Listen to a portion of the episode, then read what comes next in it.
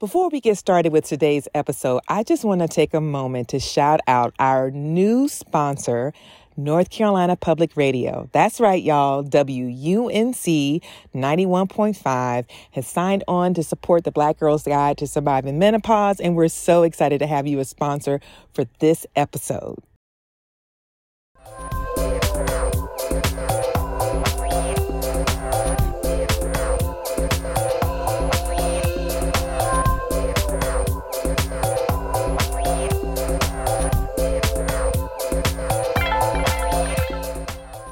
Hey, good people. It's Omisade Burney-Scott from the Black Girl's Guide to Surviving Menopause.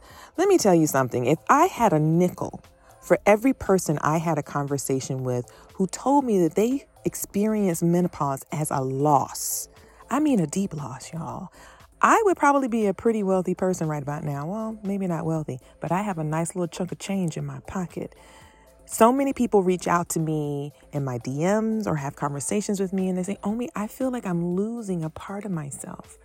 I feel at loss around where I'm going and what my identity is going to be once I kind of navigate through this process of menopause. And what I realize is that people are grieving, right? Grief is not only associated when we lose someone physically, there's grief associated with loss, loss of relationship, the perceived loss of identity the loss of home. And so, if our bodies are our first home and you are going through a shape shifting transformation, it makes sense to me that grief might be one of the most potent emotions outside of rage that comes with you along for the journey. This is why I'm so excited to round out our season three, our last interview for season three with Dr. Jennifer Mullan of Decolonizing Therapy. Dr. Mullan has dedicated her practice of providing mental health support to Black, Indigenous people of color, queer people of color, women of color to help them address the trauma they move within the world as a result of white supremacy, patriarchy, and misogyny. And she is affectionately known as the Rage Doctor. Dr. Mullan quite eloquently reminds us that grief and rage are siblings. And during our conversation, we dive deeply into what does it mean to experience grief and rage as you are journeying through this potent life change. My name is Omisade Burney-Scott. This is the Black Girl's Guide to Surviving Menopause, introducing Dr. Jennifer Mullan. Hi, Jennifer.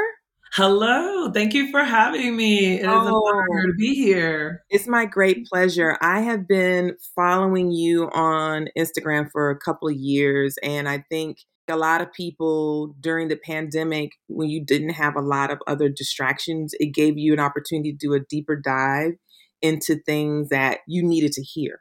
Mm. And I definitely feel like decolonizing therapy was one of those places I needed to see what you were posting. I mm-hmm. needed to marinate on it. I needed to kind of mm-hmm. sit with it.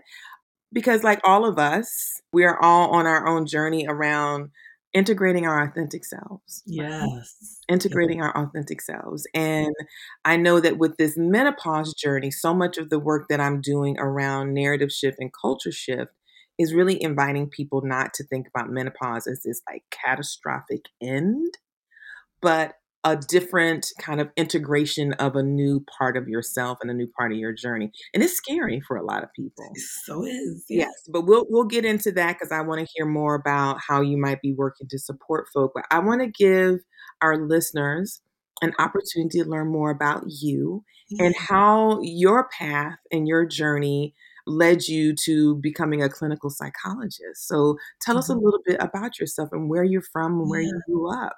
Yeah, thank you.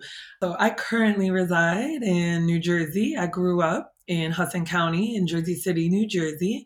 And then I went cross country, right? but took a ruler and how far can I go? While staying in the States.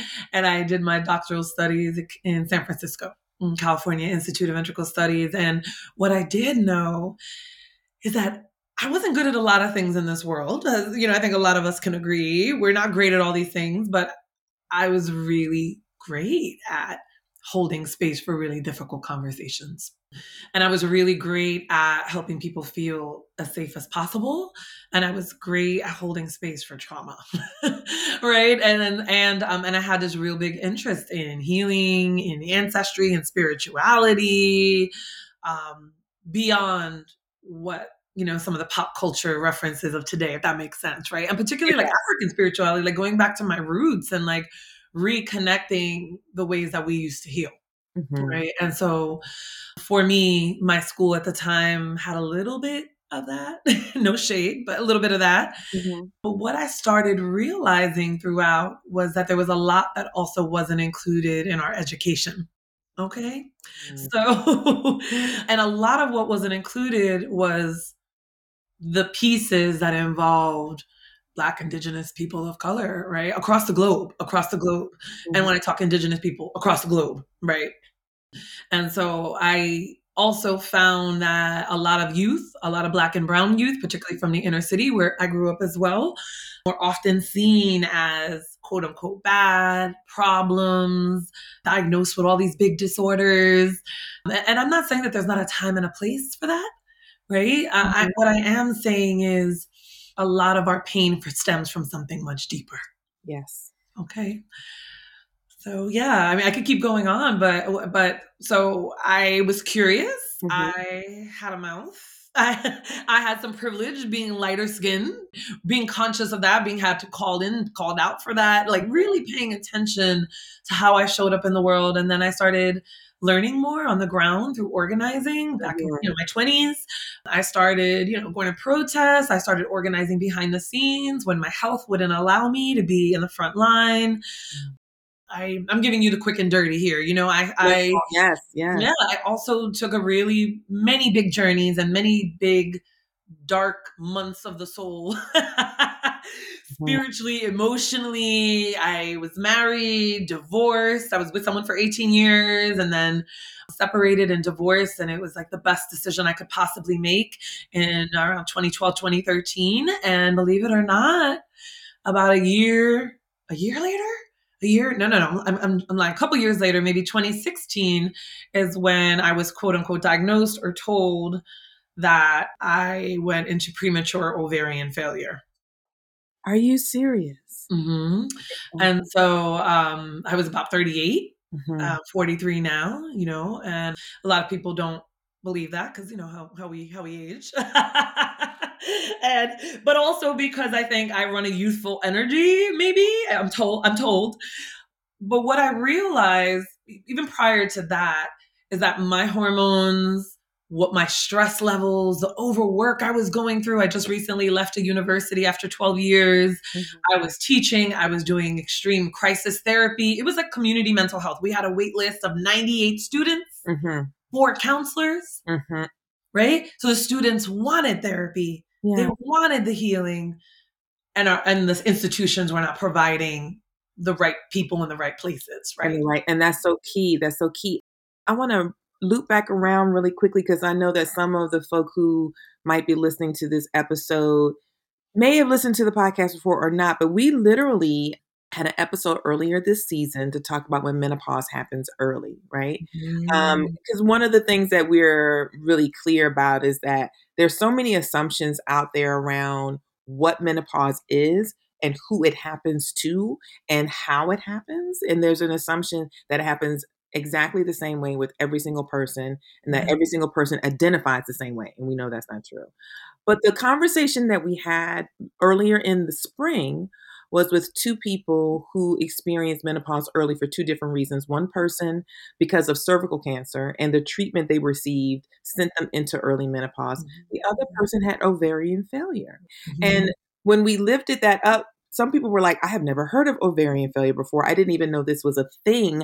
I didn't know, or some people call it ovarian insufficiency. And it's like, mm-hmm. what do mm. you mean my body's not producing eggs? What do you mean I am now at this stage of my life going into menopause? And the, the person who was on our podcast earlier started experiencing ovarian failure in their 20s. And mm-hmm. it was a full mm. decade before they got connected with a reproductive endocrinologist who finally properly diagnosed them to say, You're not crazy. Yeah. You're not making these symptoms up. They are not in your head. Yes. What you are experiencing and what you've been experiencing for well over a decade has a name Yes. and also has a way for us to help you feel better about this. So I'm grateful for you sharing that part of your journey because there's so many ways in which we are demystifying and decolonizing yes. what menopause is and our understanding of this journey for people in their life. So that actually leads me to my, my next question because I love the name decolonizing therapy. you Thank you. I'm all about some unlearning. So it's like, how do we deconstruct these notions of what we've been handed around what a certain thing should look like, how people should experience it? And I know for for black, for indigenous, for people of color, what we like to call the global majority, because that's what we are. Yes. Yes. Our relationship to therapy is real tricky. Mm-hmm. Mm-hmm. You know, sometimes we want to pray it away. We want Jesus to take it. Yes, we do. And sometimes, as a, a practitioner of African traditional religion, we want Orisha to take it. We're like, I'm not going to deal with a therapist. I'm going to let my Gungun and my ancestors and the Orisha And take care of it. Everybody. And he's like, yes, we have multiple tools Yes. for our health and wellness. And therapy, done the right way, is a potent tool. So I Yeah. want to hear how you came up with this not only name, but framework Yeah. for making therapy more accessible to the folk who need it within the context of understanding all of the oppression and history and Yeah. experiences we've had. hmm Beautiful questions. Yes, thank you. Well, I would say that I was forced into this work by my goon. and I'm not even joking. Yeah. I I you're not. I know you're not. It was sort of like being hit on the head multiple times and rerouting me and re-showing me and i really think i embarked on the process first internally right which is where i think it mm-hmm. begins mm-hmm. and i tell therapists and people that hold space and healers this all the time that this isn't is more than a theory. This is a this is a life process right? And i think that that's what's so important about this decolonial work is like the slow undoing Mhm. and how painful that can be right? To realize like so much of what we've been taught is not quite it or might not be quite it for us. And so for me it was the process of unwrapping all of that for me looking at it and then realizing that a field that i loved so much and a field that i cared about so much and practices that i thought were so helpful were not actually helpful for the majority of people that i was treating or working with Mhm. and it was incomplete and insufficient. And I think most things are incomplete and insufficient, and I get that. However, most folks that I was serving would end up saying to me, you know, Dr. Jen, um, this is great. I like you. I appreciate what we're talking about. I appreciate how we do this. But I've also had these kind of therapists.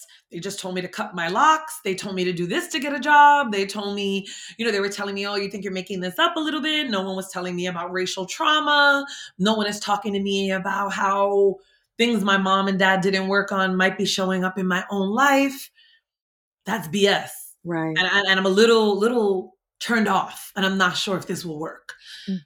And so, really, this work rests on the soldier, soldier, soldiers. Listen to me.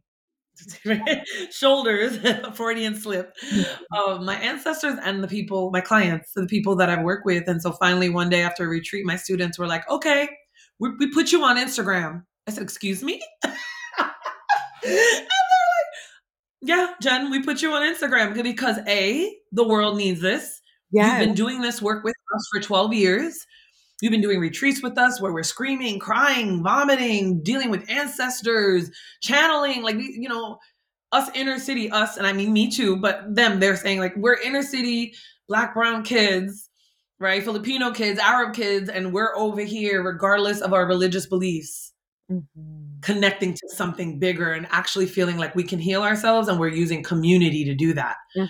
right and so um, i think part of decolonizing therapy what i realize is that we are going through a revolution right internal ones external ones we are already going through a revolution and maybe it's not going to look exactly the way revolutions were back in the day Mhm. right maybe you know maybe it looks different because of the cyber world the internet instagram but we are going through a revolution and i think that part of the decolonizing of therapy is A, looking at what we need to make it current, mm-hmm. palatable while the world is changing, while things are falling down around us, mm-hmm. right? How do we take care of people that don't have access to services, right?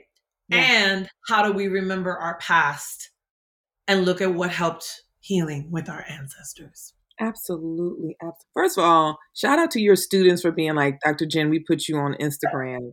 I mean, a lot of the reasons why I'm on Instagram is because somebody who's younger than me who teaches me and encourages me was like, you should get on the gram. And I was like, well, what do I do on the gram? And so I did. But I appreciate that. And that does become an access point for so much important culture shift work. You know, it's tricky. Social media is tricky Mm-hmm, mm-hmm. And I do mm-hmm. think that social media is one of those technologies, like if you understand it for what it is, it can be a tool that connects if you're careful with it. Yes. I want to shift gears a little bit to ask you have you had the opportunity or the experience of being able to support people who are navigating either getting older or menopause. And I would love to hear like how you apply this decolonizing piece specifically to this menopause or, or aging journey. Yeah, yeah, love the question. And uh, when I first sat with it, I thought, you know, I don't think I'm even realizing that we're doing it sometimes, right? Mm-hmm. Or what mm-hmm. that looks like or how that shows up. And so, what I will say is the first thing is allowing individuals to acknowledge the pain, the grief, the sadness, the overwhelm, mm-hmm. you know, related to what can feel like a loss initially. Mm-hmm. Right. And so um, in decolonial work, I should say, I look at historical trauma and how that impacts us and shows up in our bodies too. And so the first thing we're doing is unpacking and exploring what that looks like for us, paying attention to whether or not we know if anyone in our family line mm-hmm. has mm-hmm. ever went into menopause um, earlier than 50 or what, what did it look like for them did they complain about it did they say oh gosh you know can't wait till i have menopause or can't wait till i don't get my period anymore or some people mm-hmm. have mm-hmm. seen matriarchs and folks in their family quote unquote be unwell and lose it, whatever that means, right? During the menopause time. Mm-hmm. And then mm-hmm. everybody called them, again, air quotes here, like crazy. Oh, that's Auntie so and so. You know, she don't don't talk to her. And they didn't they maybe didn't address menopause. Like I just felt like it's like this silent monster in the room sometimes, right? It does feel like that. It feels like the trope is, and I'm only going to speak from like inside a black community, is when your mom, your auntie, your grandma, or close family friends are become mean, mean, yes. hot, and sweaty. Yes. And it's yes. like, and there's yes. no curiosity around why mommy is tired, why she's weepy, why she might be snappy, why she can't remember her keys why auntie so and so is so cold in her house and she will flick all the way off on you if you touch the thermostat because she's having hot listen yeah. I I do have a little trauma behind that that I work out on my own. Mm. My, my, Aunt Emma will let you have it. Do not touch the thermostat. You yes. get cussed all the way out. But I do think that there was a lack of curiosity on my part. I can't speak for other people, and a, a lack of understanding or compassion because I hadn't experienced what they were experiencing yet. Yes. But there's one of those beautiful things that exists inside of our community is that is that saying and the notion of keep living, daughter. Yeah. Keep living. And if you keep, keep living.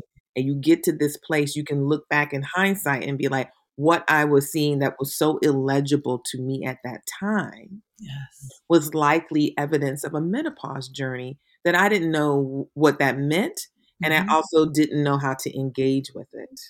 Absolutely. Mm-hmm. Absolutely. Thank you for that. Yeah. And you know, it comes up for me too. The other piece of this work and doing the work for people in this like decolonial kind of body menopause thing is really also looking at our relationship to the medical industrial complex and the medical field and especially if you are of the African diaspora, right? And what are the ways that this system or gynecology and American gynecology as we know it has experimented on our bodies, mm-hmm. you know, and, and like how does that affect trust? How does that affect, you know, I know when I went to the reproductive endocrinologist, to be honest, it's funny because I don't talk about this a lot. So this is, I think this is really, this is another piece, right? Is talking about it. Like that's part of it. And that's why I was like, no, I definitely got to be on this podcast. Like I have to talk about this for myself, but for others, right? For other Black women out there that are like, oh, all I remember seeing is this, to keep it real, skinny, perky, blue eyed white doctor, mm-hmm. and her pictures of her children. That's fine. And I just remember feeling so much anger. Mm. So I'm just keeping it real. I'm just keeping yes. it. And I don't always feel like that. I'm not walking around in the world like, oh, but it was just like sort of. And they and I, I just had surgery maybe a year or a couple, not even a year before for fibroids. It was the first surgery I ever had, mm and I kept asking. I had 18, 18 fibroids, some as big as my fist and so this is very common. We know that this is very common in the Black community. Yeah. We can get into a whole conversation about why, where, how we see this showing up. But literally months, and I was feeling good after that surgery, months. Then my menses was coming like very sporadically, mm-hmm. sporadically. Mm-hmm. And then my doctor was like, Whoa, if that was the case and you're going into early menopause, we should have just taken out the whole womb. And I thought, what? Wait, why, why, why would that be the obvious next step? Thank you. To do a full hysterectomy. Thank you. Because that has so many, I mean, and there are great reasons why people do it, and there are reasons why people choose not to, and I respect both. Right. And I would have chosen not to have gotten a full hysterectomy regardless. Mm-hmm. And so I say all of this to say that I wasn't prepared for what was going to happen. They were offering me popcorn, for goodness sake. I'm like, popcorn?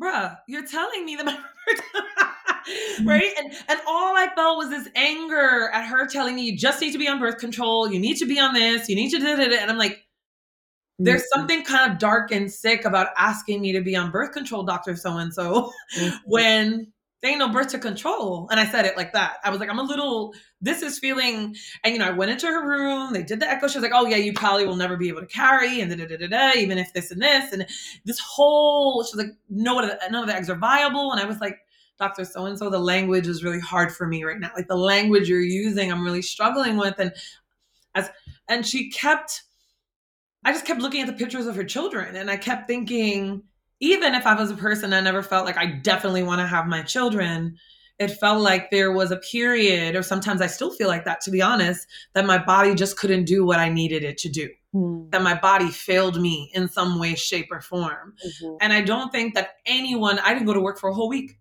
Mm-hmm. I didn't go to work for a whole week and nobody could understand it, even though I shared with my boss just a little bit, another black woman, an older black woman, and, and I shared. And she was like, oh, okay, okay, but um, but are you hurt? Are you?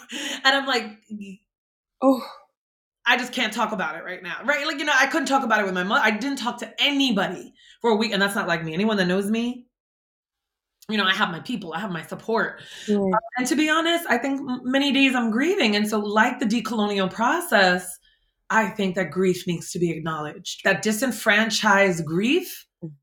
I think menopause can mm-hmm. fall under that for many of us where like folks don't realize that there is sort of a we're stepping into something else mm-hmm. almost like a, your body stepping into this like elderhood energy whether or not you feel like one or whatever you know mm-hmm. it, there's something but for me going into earlier menopause then to hear my mom like, oh well, yeah, I, I, think that I stopped stopped getting my period around 40, 41. And then I was like, wait, you never said that to me. You never Right. Right. And not her fault because she already had her children. She wasn't thinking. She wasn't thinking that it was a conversation that was necessary yeah. at this point, maybe, perhaps. Yeah. I think that one, I want to say thank you for sharing that.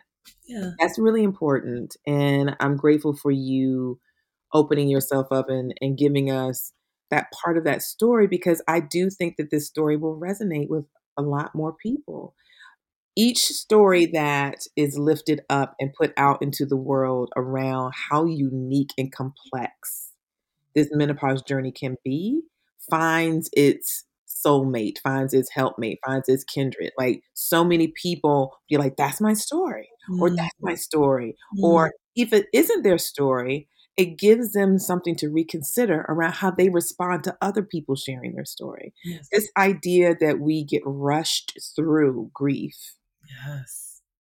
Is pervasive. And it's I mm-hmm. think it particularly so for black folk, we do it ourselves. because of our own internalized oppression around grief, death, dying, separation, anger, whatever. And then certainly capitalism reinforces is like, so you need like 48 hours to get yourself together, and then you go back to work, right? You, you good, you, you good, right? And you're like, not really, but I feel like I have to say, yeah, yeah, yeah.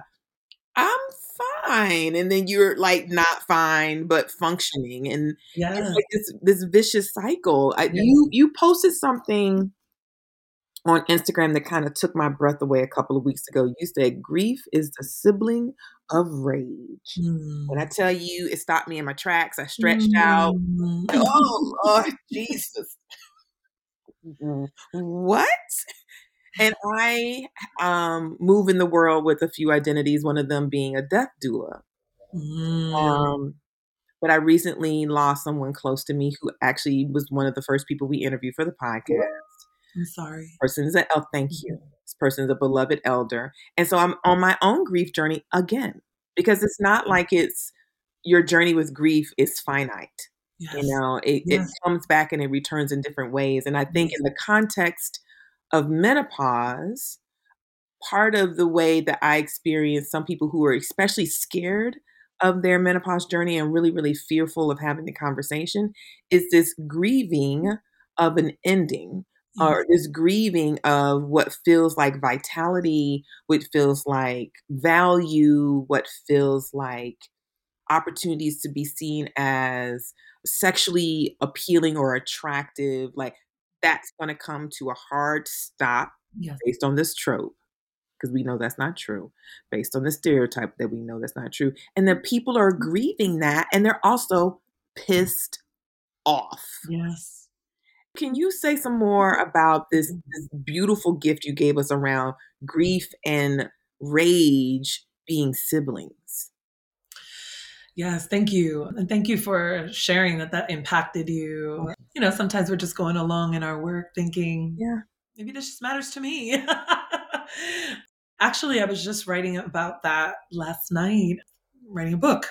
I was literally just finishing the chapter on grief, and mm. I'm realizing lately that I'm calling it sort of like this collective grief mm-hmm. and this sacred ancestral rage. Mm-hmm. I do feel like they're two sides of the same coin. A, in our bodies, believe it or not, although one is more activated and externalized and one is more internalized, or so we think. Mm-hmm. we think. Mm-hmm. I think that rage and grief, I love them. I have a love affair with my rage and grief. It, However, each of us have a tendency to be more partial to one rather than the other. That that resonates. Like that hence why my students and folks will call me the rage doctor because I'm much more comfortable not just showing my rage, but being in a place of that righteous rage. Absolutely. Right? It feels safer somehow to my body as opposed to the grief that can feel like depression for people. Mm-hmm.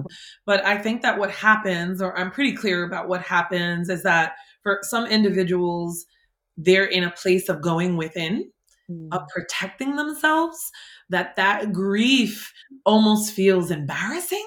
Mm. Or like what they are grieving feels like something that others cannot sort of touch. And as we know, and as you mentioned, our society wants us to hurry up and get over it. Mm-hmm. Right? Wants us to hurry up and just move past it. But grief and rage are essential to each other's process. Mm. Rage is misunderstood and often seen as just acting out, being loud, getting angry. It's actually not anger, right? For me, anger is, like, as I said before, much more about, oh, someone cut me off and I almost hit their car, or, you know, my doctor's two hours late for this appointment. Come on, I have a session. I have, you know, but this rage is ancient. Mm. It's old she they uh for me it's she so that's why i you know um i kind of slithers in like a fog in my opinion. And there's this energy of protection there. So one of my teachers and mentors, Ruth King, I talk about her book a lot, wrote Healing yes. Rage. Women Making Inner Peace Possible. And she has birthed and channeled the six disguises of rage. And I think that understanding those six disguises not only changed my life, but mm-hmm. changed my relationship to rage and grief in that A, you can be super depressed mm-hmm. and really be sitting on this big egg of grief. Mm-hmm. I mean, I'm sorry, of rage, mm-hmm. you know, and so a lot of individuals will mask their rage with either depression, mm-hmm. unconsciously, mm-hmm. um, distraction, mm-hmm. defiance, mm-hmm. dominance, which is what we think rage looks like, devotion. I'm going to devote myself to this cause, to these people, to these students, to this. I, I think I'm missing one. I'm not sure which one I said or not, but but yeah, there's these six. There's these six disguises, and these disguises keep us alive.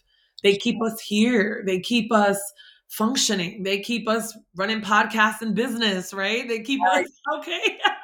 they keep us seeing clients and not internalizing what it is we're feeling about our own stuff that's popping up. Uh-huh. And so I also think that they're both essential to each other. So I often will tell people in sessions when they're really, really, really struggling with like energy and they're feeling quite depressed and they're having a lot of depressive symptoms, like I like when they get anxious. I'm not anxious. I like when they get irritated. Mm-hmm. I'm like, good. They're like, yeah. Mm-hmm. This is wonderful. And they're like, Dr. Jen, why are you smiling like a Cheshire cat? Because I'm over here snapping at everybody because that means you're getting activated. Yes. Before we keep going with this episode, I just want to take a minute to tell you about another podcast from my friends at North Carolina Public Radio Enchantress, Intruder, and Intimate, an Enemy. Grief is the ultimate shapeshifter, a roommate we'd like to evict. But what if we embrace grief? What could we learn about her, from her? Join Grammy nominated singer Nnenna Freelon for Great Grief, a podcast about love, loss, and learning to be among the living again. Listen and subscribe wherever you get your podcast and learn more at greatgrief.com. Yes. It's something you two a couple things you said that I want to go a little deeper with you on these disguises. So as folk who are living at the intersection of whatever identities we move within the world and getting older, we have invested in these disguises. Yes. I know that I am I have been wholly invested in these disguises. Yes. What I call my protective mask. So part of my own therapeutic journey, spiritual he- healing journey, my own work with my ancestral wounds, because mm. I know you do deep work mm-hmm. with ancestral wounds, is the excavation of these masks yes. and not problematizing them.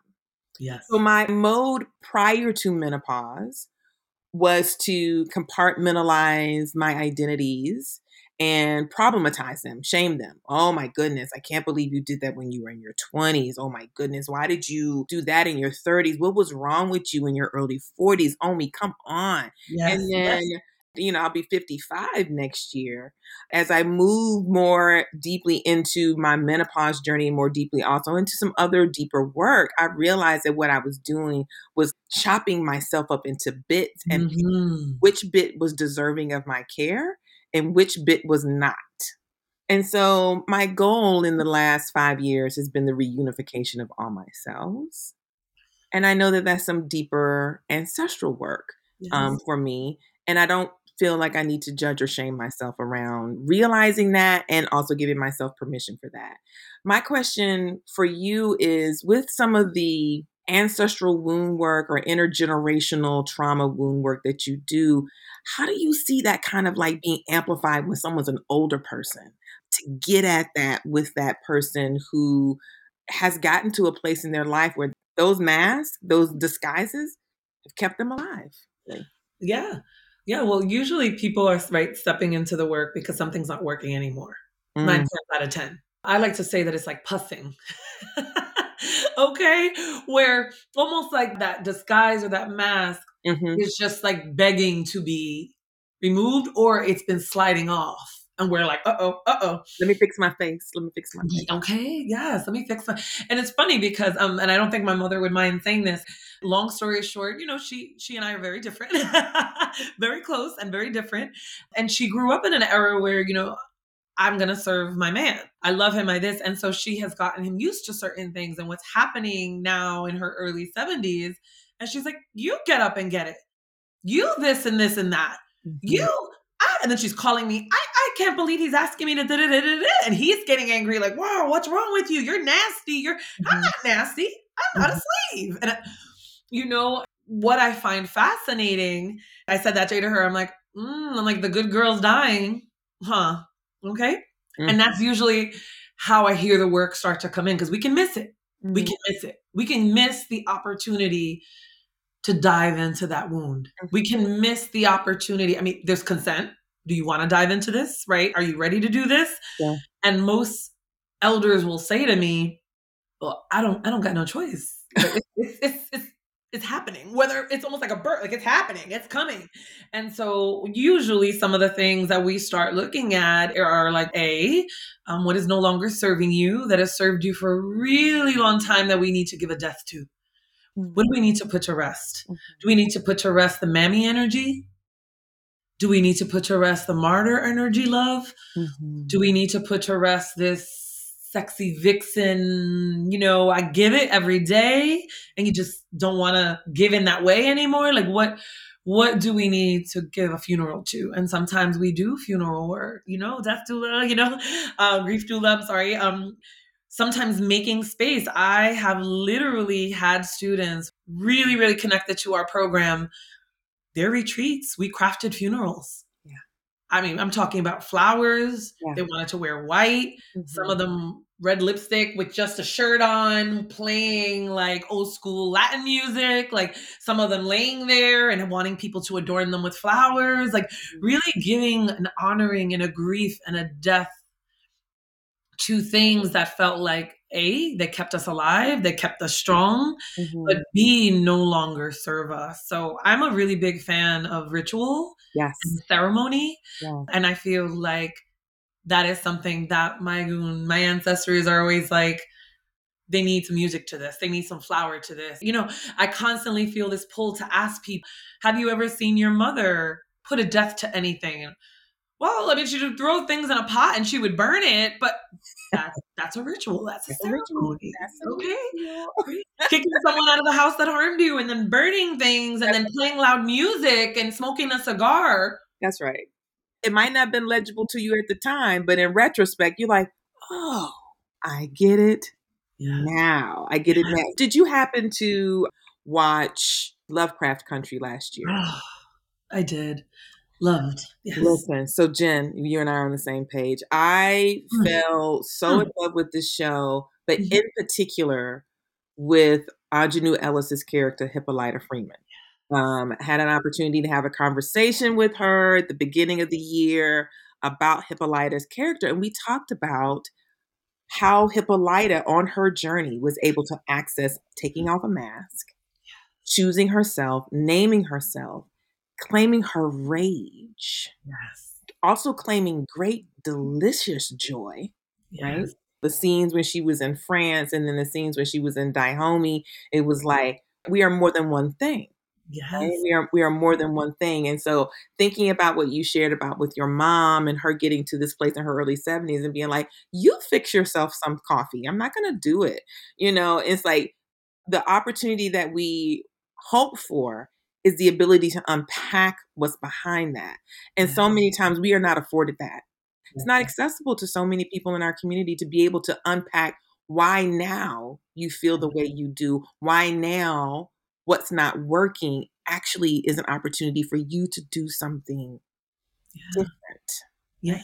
I wonder um in this place of supporting people who are navigating this transformation. I said to someone the other day, I think that menopause to me is like when my navigational system in my body got mm-hmm. recalibrated and was like new information, new information, and you're like, oh, oh, oh it's, you know, it's like when when a navigational system starts lighting up, it's like a yes. whole light started popping out, like one of my boobs, or like gray hair started going from dark to gray to white, and you're like, what's wait, what's happening? And your body's like, new message new message. Pay attention. Mm. Do you have thoughts or suggestions or some words of encouragement for folk who are realizing they want to be more open mm-hmm. in this mm-hmm. menopause journey? Yeah. And they might feel like, I don't even know where to begin. So I'm wondering if you might have a little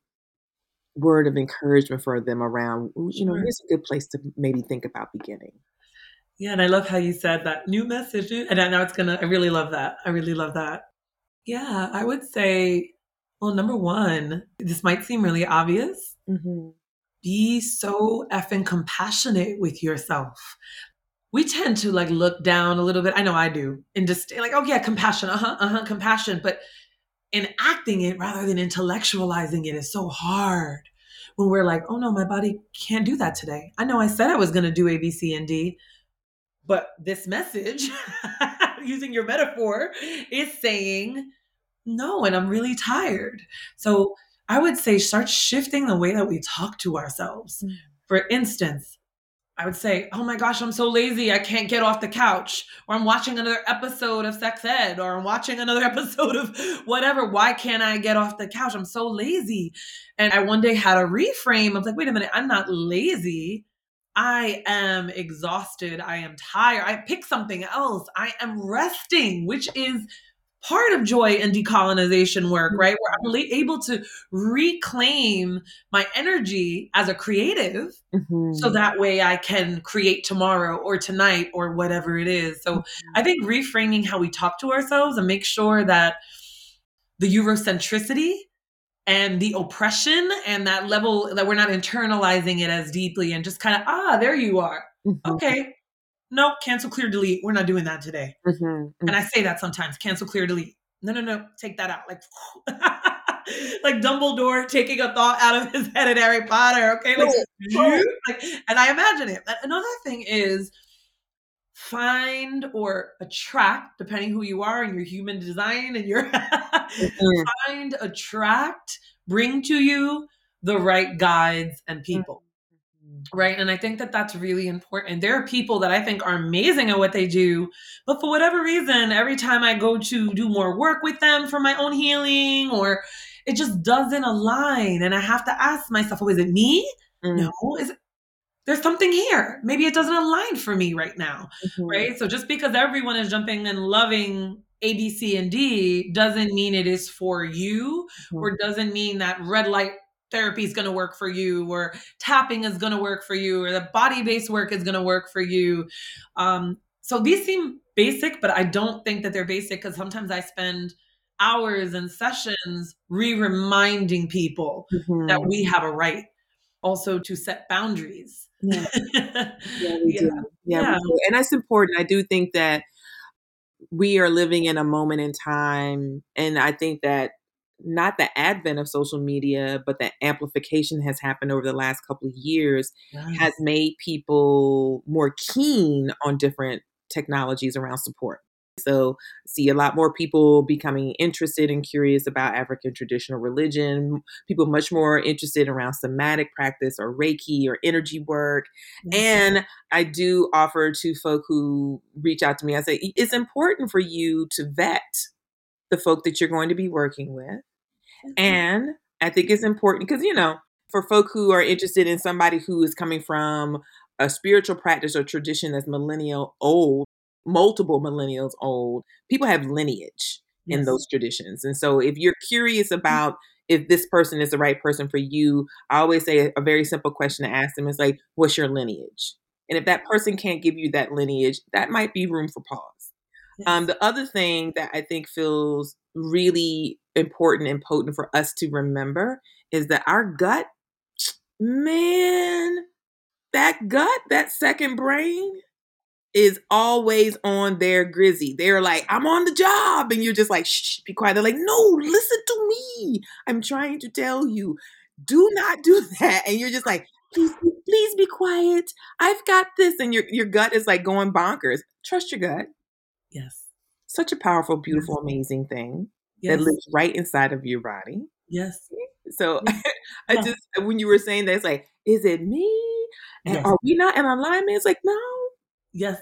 Yes. And if I may, I don't mean to cut you off. You I just add, um, and for some of us, I know for myself, it is such a journey and a half to trust that gut and to figure out, like, or even when people used to try to tell me, what does your body want to eat? Hell, a box of Mars. Like, I, I don't know. I know it's bad. I wouldn't touch it 12 months a year or 11 months out of the year. Mm-hmm. However, mm-hmm. if you're asking me what I want, it's this, you know, or if you're asking me if I like this person, yes. Mm-hmm. No, but every other flag is so I think that sometimes mm. trusting it is so hard when we've been exposed to so much trauma, mm. right? And when we have been, um, when sometimes when our gut has led us to painful experiences, I, I you know, I just want to acknowledge that I seen for myself and for others that stepping into our power in big ways mm-hmm. and trusting that gut that I love, like that second brain, mm-hmm. is the journey too. You know, sometimes it's I I feel like that is the gift that menopause has given me mm-hmm. is to stop comparing myself because I think we all do it maybe in small and big ways to what I should be doing right now, right. what my body should be doing. Should I have kids? I should have this. I should have that. Stop shitting on myself, right? right? Right. And instead, like drop in because you're so right that that knowing with a capital K mm will always steer us right when we're in sort of a grounded, safe enough place. Oh, thank you. I really appreciate, oh my gosh, your energy is so amazing. For folk who are listening, I can see Jennifer, you can't see her, but she's just got like light and energy just popping off of her and it's just, i'm just really glad i get to look at you while we're talking we have two more questions and then i'm going to ask you to do something that we ask all of our guests to do which is to make an offering to yeah. the guide at one point when i first started the black girls guide i thought that i was going to write a book in that everything that somebody said was going to eventually live in this repository in this book. But what I have come to realize is that the Black Girls Guide is a, its own living entity. And so mm. offering to the Black Girls Guide is what fuels it and also gets put back out into the world in so many different ways. And so I'll ask you what your offering will be before we end out. But I'm really curious for you, as somebody who's been on this long journey with supporting people, holding space, deep, deep learning, and also deep actual practice around healing and trauma and mm-hmm. ancestral work. Um, what still excites you about your work as a clinical psychologist? What's the thing that you're like, oh gosh, I'm so excited to be still learning this on me? Yeah, that is change. That honestly, that it's outgrowing. Mm. It's shedding. I feel like it's in menopause. you know, like, like there there's movement and people that want to make it better. Mm. And that a lot of people are saying, hey, the way that it works now is not sustainable for most people of the global majority. Mm-hmm. And the way that it's working now, it's like a needle in a haystack. It's like finding a magical unicorn to get that right mm-hmm. match. Mm-hmm. And how are we going to do this different? And I love, love seeing all the ways that keeps changing and morphing and kind of it feels creative. It feels like a very creative, holistic, collective process, truly in its core. Mm-hmm. And so I love witnessing that I'm not alone in saying, hey, I'm a critical lover of my field. I, lo- I love things about it, and these things are harmful. Mm-hmm. This isn't working. And so when I notice change, I get excited because I feel like there's movement there. There's not that much stagnation. And it also tells me that the death and rebirth process that I think is very natural and healthy is playing out. Mm-hmm. Nothing lasts forever. Yeah, so that's what comes up for me. Yeah, the death and rebirth of it all. The death and rebirth of it all. I really appreciate that. And just feels really potent for us to think about as like the rebirth this phoenix rising kind of situation is a real thing and I, I, hope that anybody who's you know taking some time to have a cup of coffee or take a walk and listen to this conversation that we've had this afternoon will remember that the rebirth is absolutely a part of your journey with yes. menopause and it's okay to go through this transformation even if it's hard it's okay mm-hmm. to go through it. Um, and you're not going alone. We are journey mates we are journey mates on this on yes. this path. And so, welcome to the path with us. So, before we end out, like I said, I wanted to give you an opportunity to make an offering. So if you want to take a moment to think about like what would that offering be to people who are listening, especially people who are listening who are trying to figure out how do I better support my own mental health while I am navigating making sure I'm understanding what's happening to me around menopause and aging. So Yes. Yeah.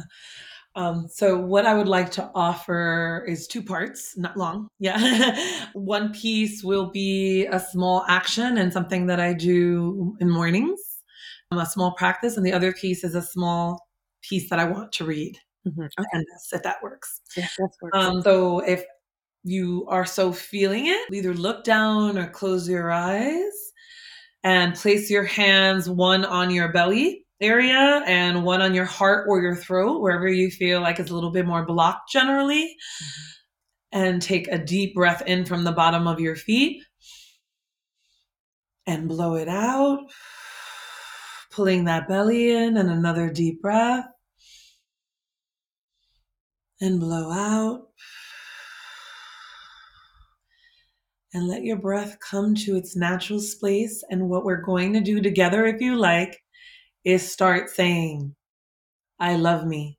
Mm. I love me. I love me. I love me. And then faster, longer, louder. I love me. I love me. I love me. I love me. I love me. I love me. I love me. I love me. And feel the vibration in your body.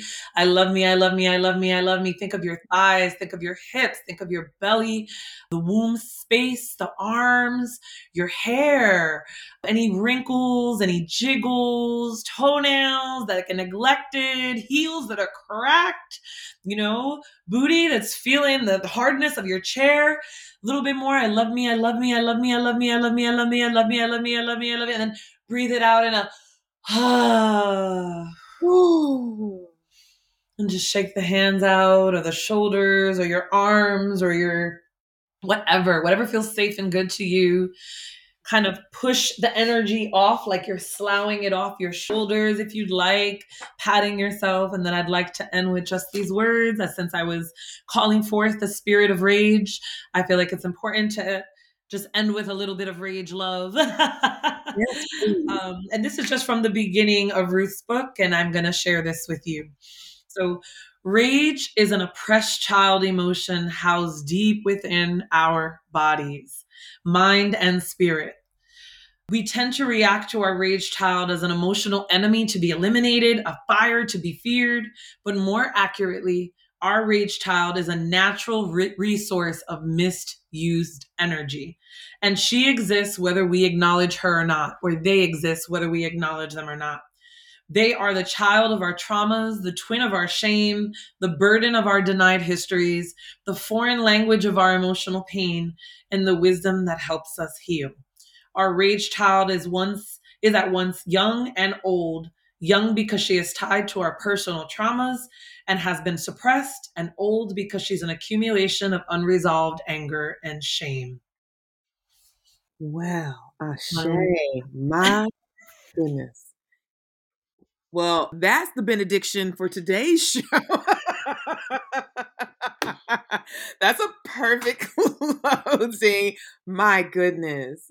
Dr. Jen, this was such a pleasure to talk to you, to see you, to connect with you off of the social medias. And I'm really grateful. Can you let people know how they can find you and how they can follow you? And I will also add this information to the description section of the podcast. So I want you to say it, but I will also make sure people can see it and find it. Thank you so much. And thank you, Omisade. This has been, I love your energy. I love the work you're bringing into this world. And I thank you. Yeah, you can find me on the socials, right? On Instagram at Decolonizing Therapy, on Twitter at Dr. Jenny Jenim, and our website is drjennifermullan.com, D R J E N N I F E R M U L L A N.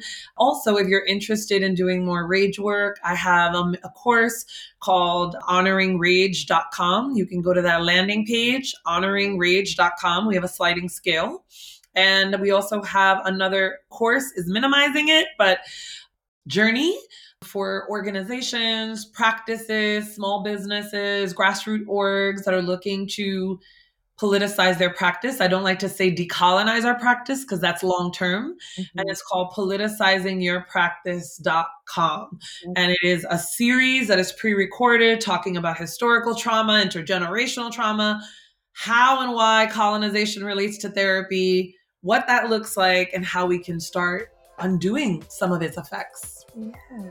Yeah. So grateful to you. Thank you so much.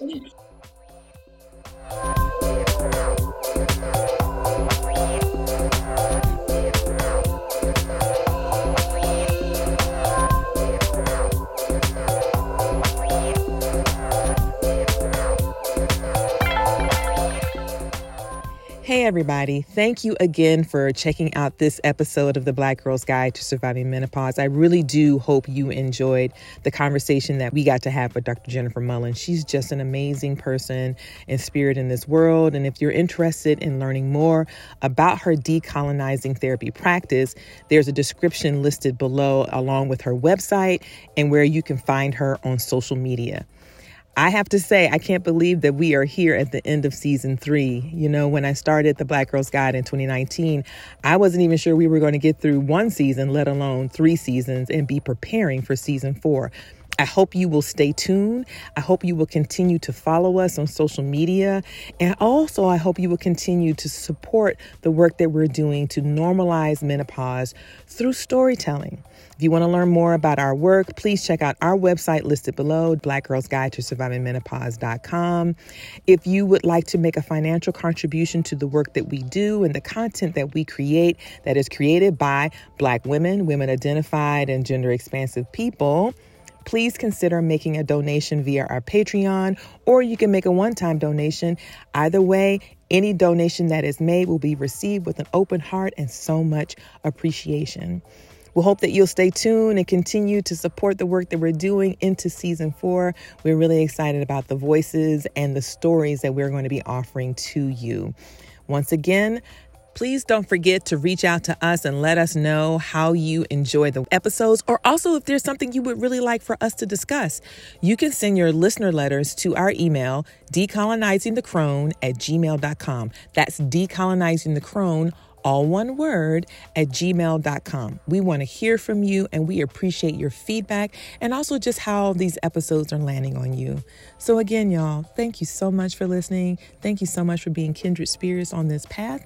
And we will see you again on the dark side of the moon.